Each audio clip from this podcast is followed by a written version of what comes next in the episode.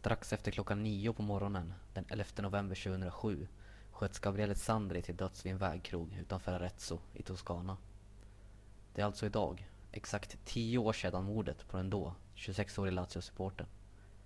Därför har vi valt att dedikera det tionde avsnittet av Pinnebärna från Strömdalen till Gabriele, hans pappa Giorgio, hans mamma Daniela, hans bror Cristiano och alla hans vänner. Det här är historien om mordet på Gabriele Sandri.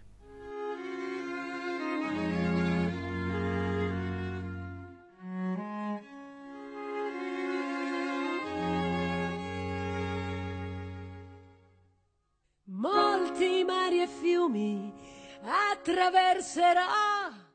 Una domenica nera cominciata alle 9.10 con la morte di un giovane tifoso eh, della Lazio, Gabriele Sandri, 26 anni. e Io cavalcherò, volerò tra i fulmini. Il suo volto ora compare su molti siti internet, a incominciare dal suo blog, uno spazio dove amava raccontarsi. Sono nato a Roma, scriveva, compro tutta la musica che mi piace, dai dischi funky a quelli techno. E giù una lista di esperienze da ricordare, da fermare su quella carta speciale che corre sul web e che arriva subito. Vita notturna in locali a Porto Rotondo, a Roma. Proprio ieri aveva trascorso una serata nella nota discoteca romana Piper. Meravigliosa.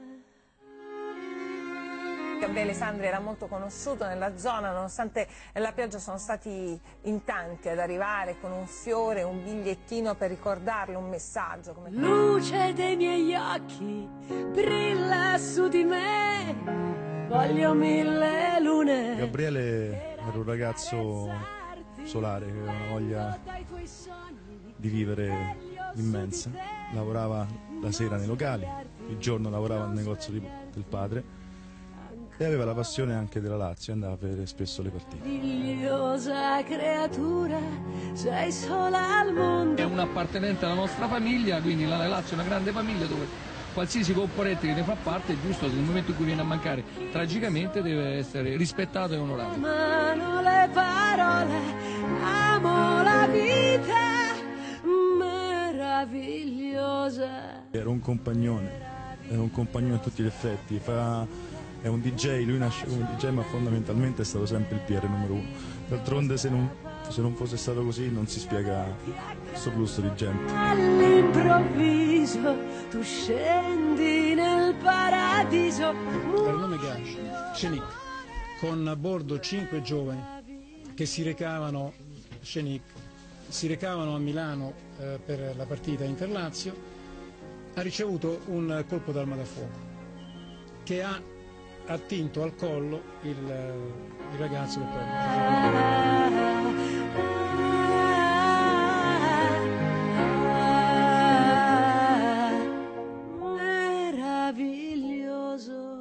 Vi ska ta den här historien från början.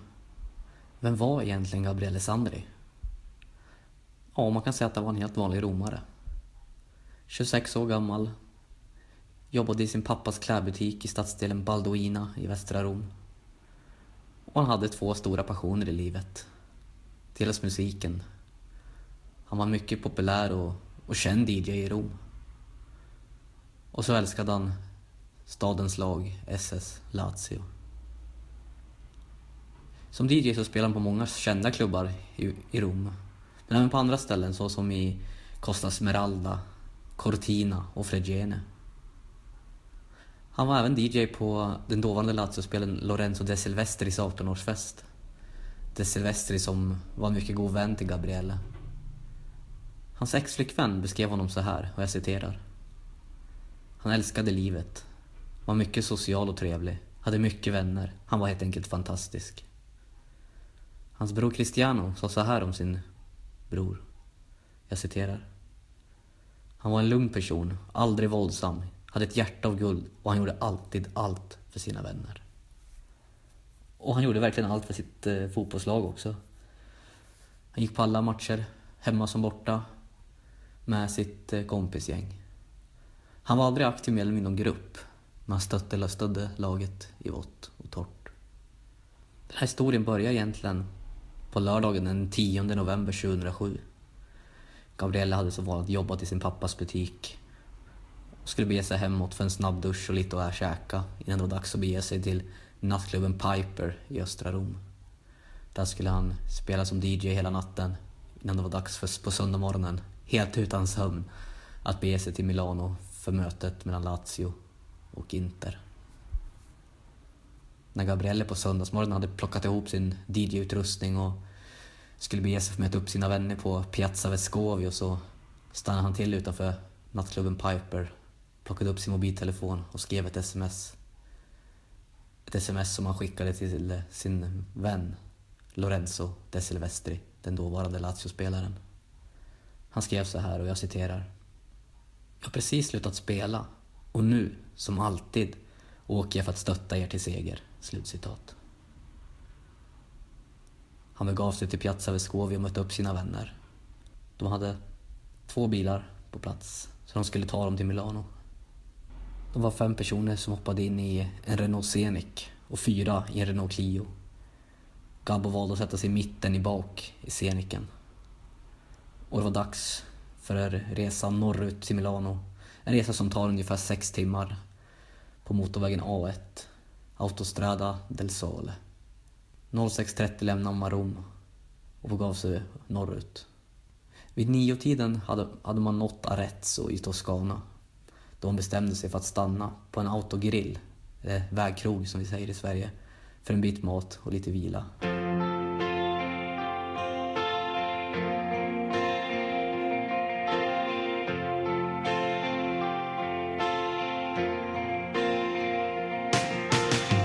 emozioni splendide, la felicità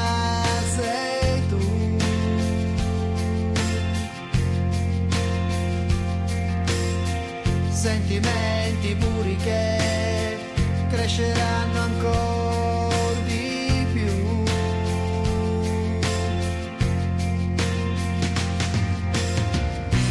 Dormi sorridendo, dormi dolce come sei.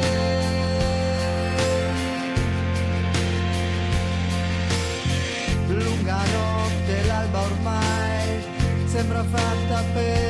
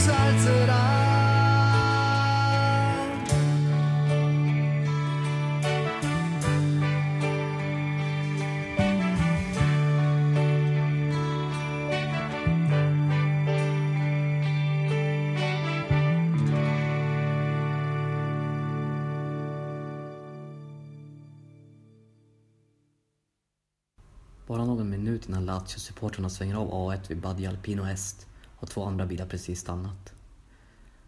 Det är Juve-supportrar från Rom som ska till Barma. Ett bråk uppstår och blir stökigt för en stund, men bråket är snabbt över. Så snabbt att vittnen på platsen knappt har hunnit uppfatta vad som hänt. Men det är en person som har sett bråket. På andra sidan vägen, den västra sidan minst 70 meter bort, har polisman Luigi Spaccarotella uppfattat att någonting händer på den östra sidan om körfältet. Han slår på sirenerna på sin polisbil och springer fram till det staket som avskärmar det södergående körfältet från rastplatsen. Han höjer sitt vapen och avfyrar ett skott i luften. Supportrarna på andra sidan vägen har uppfattat sirenen och hoppar in i sina bilar för att lämna rastplatsen och köra norrut på A1. Det är här någonstans historierna skiljer sig åt. Å ena sidan har vi fyra vittnen och sen har vi polisman Luigi Spaccarotella. Polismannen hävdar att han sprungit längs med staketet och med vapnet i ena handen råkat avfyra ett skott. Som sedan ska ha träffat det staket som skiljer söder och norrgående körfält åt. Kulan ska då ha splittrats och ändrat riktning menar man. Innan den gick genom sidorutan på sceniken för att sedan tränga in i Gabrielles hals snett bakifrån. De fyra vittnena berättar en liten annan version av det hela. De säger att det stämmer att Spaccarotella sprungit längs staketet. Men för att sedan stanna upp och med raka armar sikta mot bilen innan han avfyrar det dödande skottet. Den tekniska undersökningen av brottsplatsen stödjer även den, de vittnenas version. Kulan som återfanns i Gabrielles hals var hel och fanns inga tecken på att den ska ha träffat någonting innan den trängde in genom bilrutan. Helt plötsligt ramlar Gabrielles huvud framåt. Han blir helt tyst och blodet flödar ur hans hals. Vännerna i bilen får panik. De förstår inte vad som har hänt. De skriker på Gabbo, de skakar honom, kramar honom. Men får inget svar. De ringer efter en ambulans och kör så fort de kan norrut. För att sedan svänga av i avfarten till Arezzo och invänta ambulansen.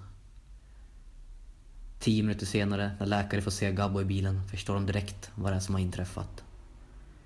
Deras försök att rädda Gabbos liv är förgäves. 118 Arezzo. Ah, buongiorno autostrade. Buongiorno, dimmi. Senti, la pattuglia mi richiede un'ambulanza con medico di Alcasello d'Arezzo. Non mi chiedere altro perché non siamo riusciti a capire che, per, qual è il problema. Quindi non si sa se è un incidente, cosa è successo? No, sinceramente. Ma per sapere cosa è successo, se è un incidente, perché... Allora, ah, sai eh, niente, sì, guarda, eh. io ho preso un 113, ho appena Mhm. parlato con il battifolle, ma non mi ha saputo dire niente il collega. Mm. Quello che ho sentito io, perché ho rintracciato il richiedente, dovrebbe essere una ferita d'arma, ma poi mi ha riattaccato questo qua. Sì, scusa il 118, le ambulanze. Ascolti, abbiamo attivato l'ambulanza con il medico di Alcasello, ma cosa è successo, ce lo può dire? È una ferita da arma da fuoco. Dove? A un braccio, dove? Al collo, al collo, al collo, urgente, 118. Al collo, eh, sta già partendo l'ambulanza col medico, vi trovate proprio al casello di Arezzo? Se noi non possiamo muovere, usa una sciampa per tamponare il sangue. TV, partiti? Sì, ferita al collo d'arma da fuoco. Mi tamponare l'omeopazia. Ma che è importantissimo, ma Importante arrivare. Eh, sono partiti, ci hanno attivato ora, po- dopo pochi minuti, comunque arrivano. Partono dall'ospedale. Quindi... Noi dice che è meglio che non ci muoviamo noi. Eh, ascolti, ormai tanto arrivano, la strada è poco, si fa peggio dopo per strada, magari non c'è il punto dove fermarsi, ormai vi conviene aspettare tanto, tra qualche minuto sono lì. Vabbè. Va bene, arrivederci. arrivederci. Scusa, sempre il 118, una cortese, la pattuglia lì sul posto di Alcasello, vero? No, no, no, ci sono tutti perché non abbiamo capito ancora cosa è successo. Ma io sto ragazzo mi ha detto che c'ha questa ferita d'arma da fuoco al collo. Da fuoco? Sì, sì, al collo. Probabilmente è un'azione di polizia per cui non ci vogliono raccontare nulla, capito? Però vogliono col medico. sì, sì, no, eh, sta arrivando con il medico. No, abbiamo, siamo riusciti a sapere che è una ferita d'arma da fuoco, insomma. Eh, questo siamo- è, capire, no? Sì, sì, sì, infatti. Ciao, ciao, ciao. Ok, eh, ciao, ciao. 118 Arezzo, operatore 14. Alfa 1. Oh, è morto? Sì, Eh, ferita trapassante e alcol. Eh, ma no, ma come, vabbè, come hanno fatto di quelli non, lo so questi. Eh, ma era un incidente di faccia, no? Non si sa. No, no, no, era un'area di servizio. Ora, Sì, hanno sparato. Io boh. Eh, vabbè. Det vi precis hörde var radiokommunikation mellan polisen och ambulansens sambandscentraler. För er som inte förstår italienska så ska jag sammanfatta det hela. När man lyssnar på samtalet så är det uppenbart att patrullen på plats inte har gett någon som helst information till sambandscentralen. Mer än att man behöver en ambulans med läkare till platsen så fort som möjligt. Vi får även höra när en av Gabos vänner som befinner sig i bilen berättar vad som har hänt för larmcentralen. Han berättar att det rör sig om ett skott i halsen. Och det är inte förrän här som de egentligen får veta vad det är som har inträffat. Hans vän i bilen berättar även att han försöker stoppa blödningen med en halsduk och vädjar om att ambulansen ska skynda sig till platsen så fort som möjligt. I kommunikationen mellan polisen och ambulansens sambandscentraler så hör vi även att man redan då misstänker att det är polisen som ligger bakom skjutningen. Eftersom att patrullen på plats har vägrat att lämna någon mer information än den här begäran om en ambulans. I slutet hör vi även att polisens sambandscentral ringer upp läkarna och frågar om eh, Gabbo har avlidit. Och svaret är ja, på grund av skott från polisen.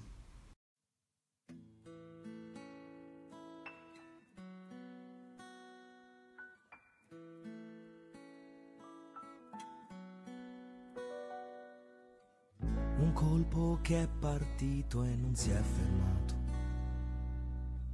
che è andato a colpire proprio dove era stato mirato. Ma dove trova il coraggio quella mano che ha sparato? Per sfiorare la testa di un bambino, sapendo che quell'infame mattinata ha interrotto il sogno di un altro bambino. Sulle guance quel mattino si è sciolta tutta la mia rabbia. Quelle lacrime hanno scritto questa storia. E se nel cuore ho costruito una gabbia, La mia testa ride e spasso con la memoria. Ma dimmi dove suoni questa sera, Gabriele. Dimmi il nome del locale dove ci farai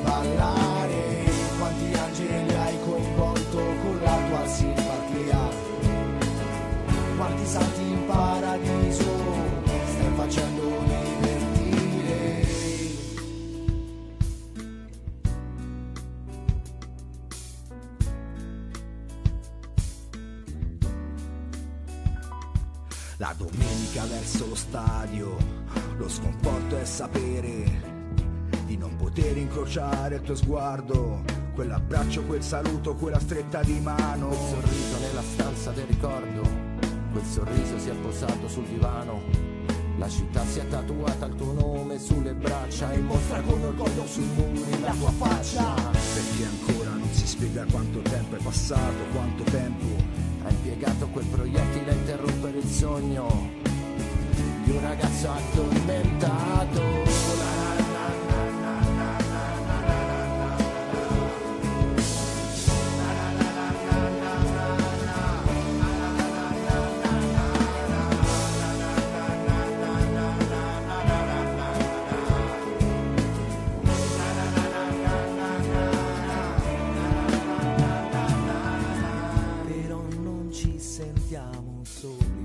Forse è difficile da spiegare o da capire, ma tu sei ancora qui con noi. Questa sera al pub o domani in discoteca perché è impossibile scordarsi quel sorriso alla prossima trasferta. Lascio un fiore all'autobrille ed un messaggio, ciao Gabriele, ci vediamo in paradiso. Ma dimmi dove suoni questa sera Gabriele.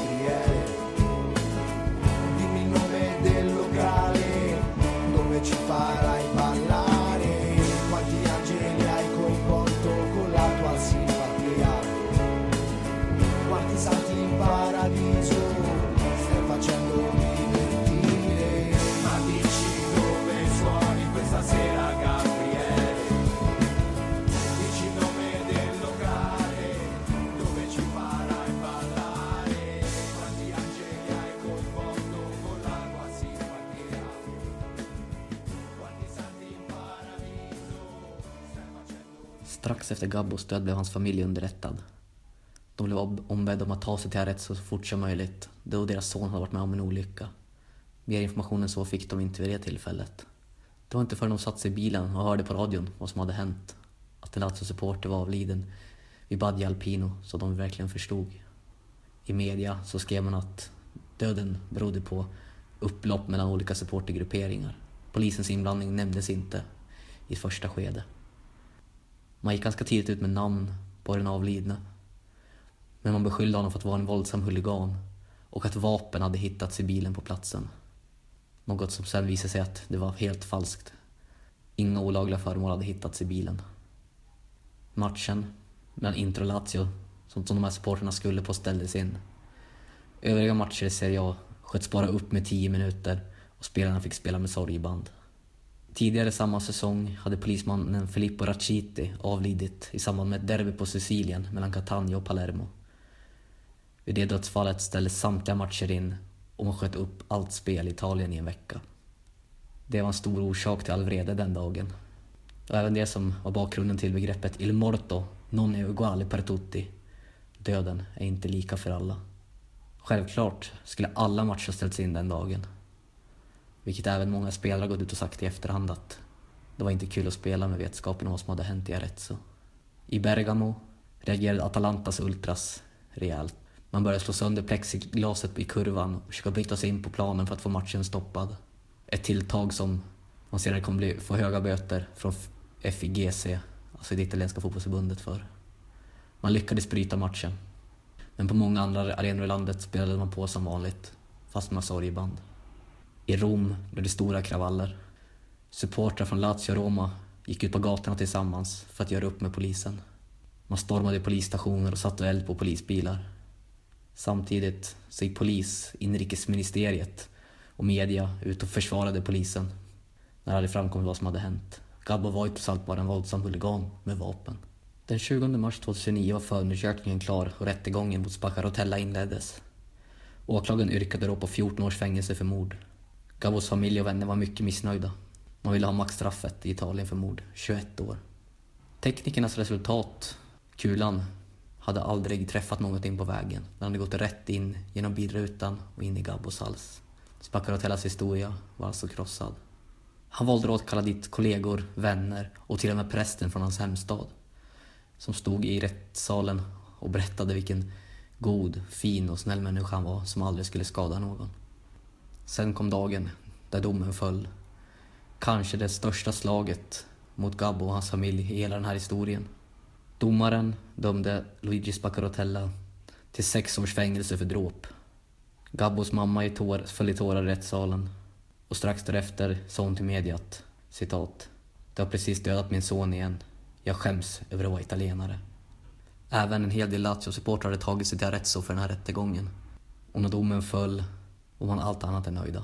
Vi lyssnar till ljudupptagningar från rättssalen. così modificata l'originaria rubrica e con le attenuanti generiche ritenute la prevalenza della suddetta aggravante rispetto all'attenuante lo condanna a pena di anni 6 di reclusione oltre a pagamento.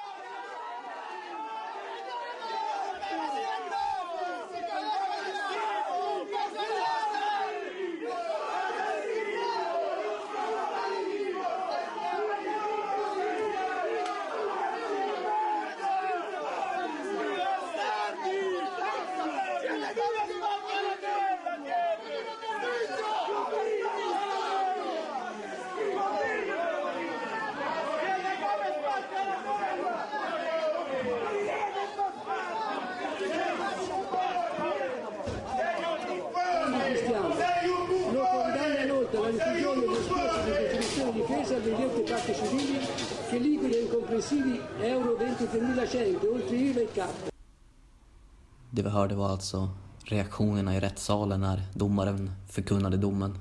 Sex år för dråp. De tillresta Lazio-supportrarna började skrika glåpord. 'Fergonia, assassini, bastardi, buffone, pezzo di merda. Översatt till en skam, mördare, svin, pajas och skithög. Gabbos föräldrar bröt ut i tårar och de högljudda supportrarna blev utkastad ur rättssalen av polismakten. Trots bevisningen den tekniska bevisningen och vittnena så döms alltså Spaccarotella bara till sex år för dråp. Strax efter domen hade fallit så startades en grupp som hette My Undici November. Aldrig mer 11 november. Gruppen ville, ville få till stånd en skylt vid platsen där Gabbo hade blivit skjuten, Badi Alpino Est. Man samlade snabbt in 25 000 namnunderskrifter som man skickade till den italienska motsvarigheten till Vägverket. Svaret blev ett rejält bakslag. Man ringde upp Gabrielles pappa Giorgio och förklarade att man, man kunde inte placera ut den här skylten för då skulle vi behöva sätta upp skyltar överallt där folk har dött i den italienska trafiken. 2011 fick man dock igenom det här kravet. En minnessten placerades på platsen med texten Till minne av Gabriele Sandri, italiensk medborgare. Aldrig mer 11 november. Gabbos familj och supportrar från flera olika lag i Italien hade samlats på platsen när man invigde den här minnesstenen. Sjöng tillsammans sånger och tänkte tillbaka på Gabrielle. Men innan man fick igenom den här stenen så skulle en ännu större seger komma. Under 2010 så gick den överklagan mot domen mot Spaccarotella igenom. En ny rättegång hölls och straffet kom att ändras. Från sex år för dråp till nio år och fyra månader för mord. Rättvisa var till viss del skipad. Hur kom då Gabrielles eftermäle att bli? Jo, mordet fick stort eko runt om i världen. Förutom kravallerna samma natt som mordet skedde så fick vi se banderoller runt om på världens fotbollsläktare. Och än idag så ekar sångaren på läktarna i Italien. Gabriele uno de noi, Gabriele en av oss. Gabriele non ti lasceremo mai. Gabriele, vi lämnar dig aldrig. Men även hatet mot mördaren Luigi Spaccarotella. Finché vivrò, odierò Spaccarotella. Så länge vi lever kommer vi att hata Spaccarotella. Nästkommande hemmamatch på Stadio Olimpico var det Parma som gästade. På storbildsskärmen visade man upp en stor bild på Gabriele med texten Ciao Gabriele. Ur högtalarna strömmade hans favoritlåt Meravigliosa Creatura med Gianna Nannini. Alltså den låten vi hörde i inledningen av det här avsnittet. I slutet av matchen avgjorde Fabio Firmani på tilläggstid. Han slet av sig sin matchtröja, sprang ut till kurva nord och kramade om den banderoll som hängde nedanför kurvan med Gabrielles ansikte. Samtliga spelare spelade med en bild på Gabbo på sina undertröjor den dagen. I det kommande Romderbyt så gick de båda lagkaptenerna tillsammans ut till kurva nord och la blommor framför porträttet på Gabbo. Alltså Tommaso Rocchi tillsammans med ärkerivalen Romas lagkapten Francesco Totti. Även den här gången strömmade Meravigliosa Creatura ut i högtalarna. Totti fick applåder av kurva nord och tillsammans med Tommaso Rocchi växlade de ut en banderoll med texten Tårarna känner inga färger. Stora minnesstunder med flera tusen besökare hölls vid Ponte Milvio strax norr om Olympiastadion. Det har skapats väldigt många låtar som hyllar Gabriele Sandri, vilket var några av dem har vi hört här idag. Det har startats en organisation som heter Fondazione Gabriele Sandri vars syfte är att minnas honom men även jobba mot våld bland ungdomar i det italienska samhället. Organisationen har fått donationer från supportergrupper från hela Italien.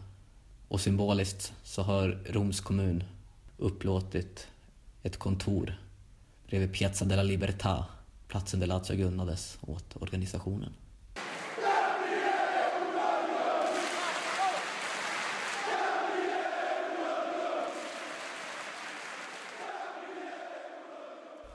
Jag minns fortfarande den här dagen väl och jag tror aldrig att jag kommer att glömma den.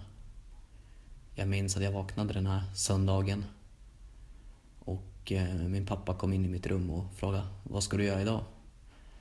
Eh, då svarade jag att jag ska se Lazio som vanligt. Då sa han att matchen är inställd. Jag trodde inte på honom. Eh, nyvaken som jag var hade jag inte hört vad som hade hänt. Så jag skrattade lite och somnade om en stund. Det var inte förrän jag vaknade som jag sedan läste i nyhetsflödet vad som hade hänt. Jag kommer aldrig glömma den här dagen. Jag tänder fortfarande ljus varje 11 november. För att minnas det som har hänt. För att minnas Gabbo.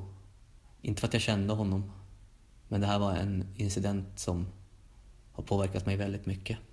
Jag minns att jag såg hans begravning som sändes live på italiensk TV. där flera tusen supportrar samlades utanför kyrkan San Pio Decimo vid Piazza Balduina. Jag minns de bar ut hans kista och snabbt fylldes den av halsdukar från alla möjliga klubbar runt om i Italien.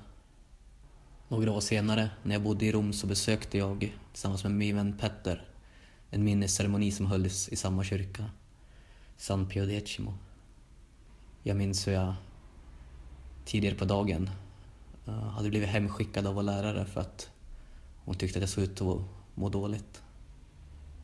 Jag förklarade vad som hade hänt och hon förstod. Hon tyckte verkligen att jag skulle gå hem. Vi kom fram till den här kyrkan senare på kvällen.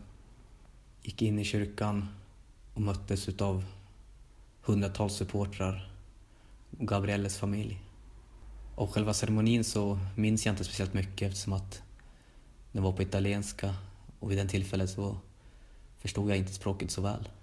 Men det som jag minns allra starkast från det här var när prästen sa några ord och därefter började alla runt om oss i kyrkan skaka hand med varandra. Personer som aldrig har känt varandra.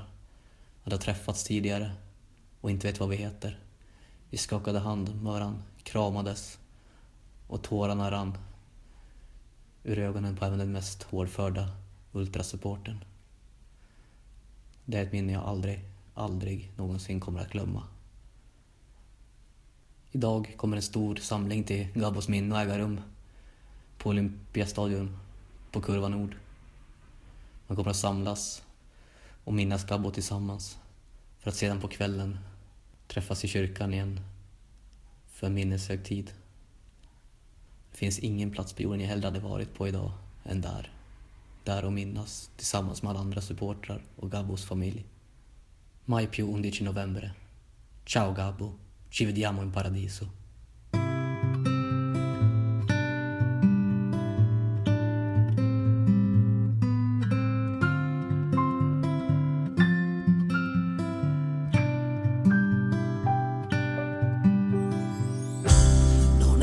È stasera che canteremo insieme. Ci saranno nuvole tornando a Roma. Il cuore ghiaccio,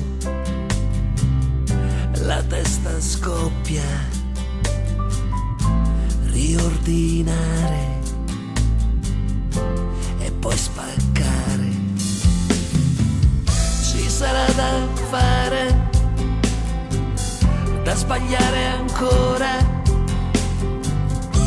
Gli errori non hanno un prezzo quando l'istinto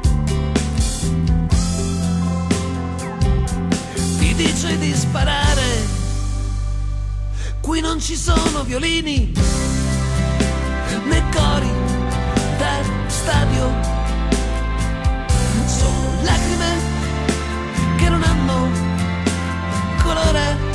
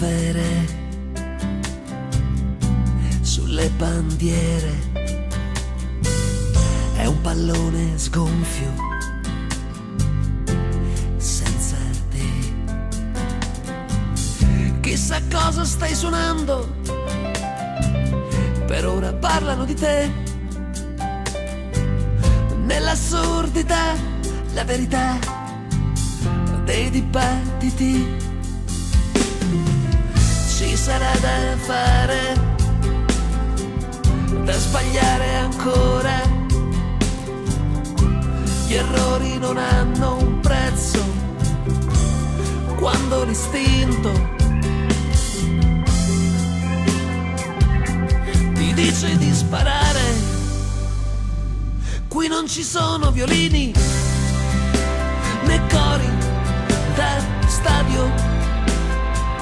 Sono lacrime che non hanno colore e non ci sono violini né cori da stadio. Sono lacrime che non hanno colore.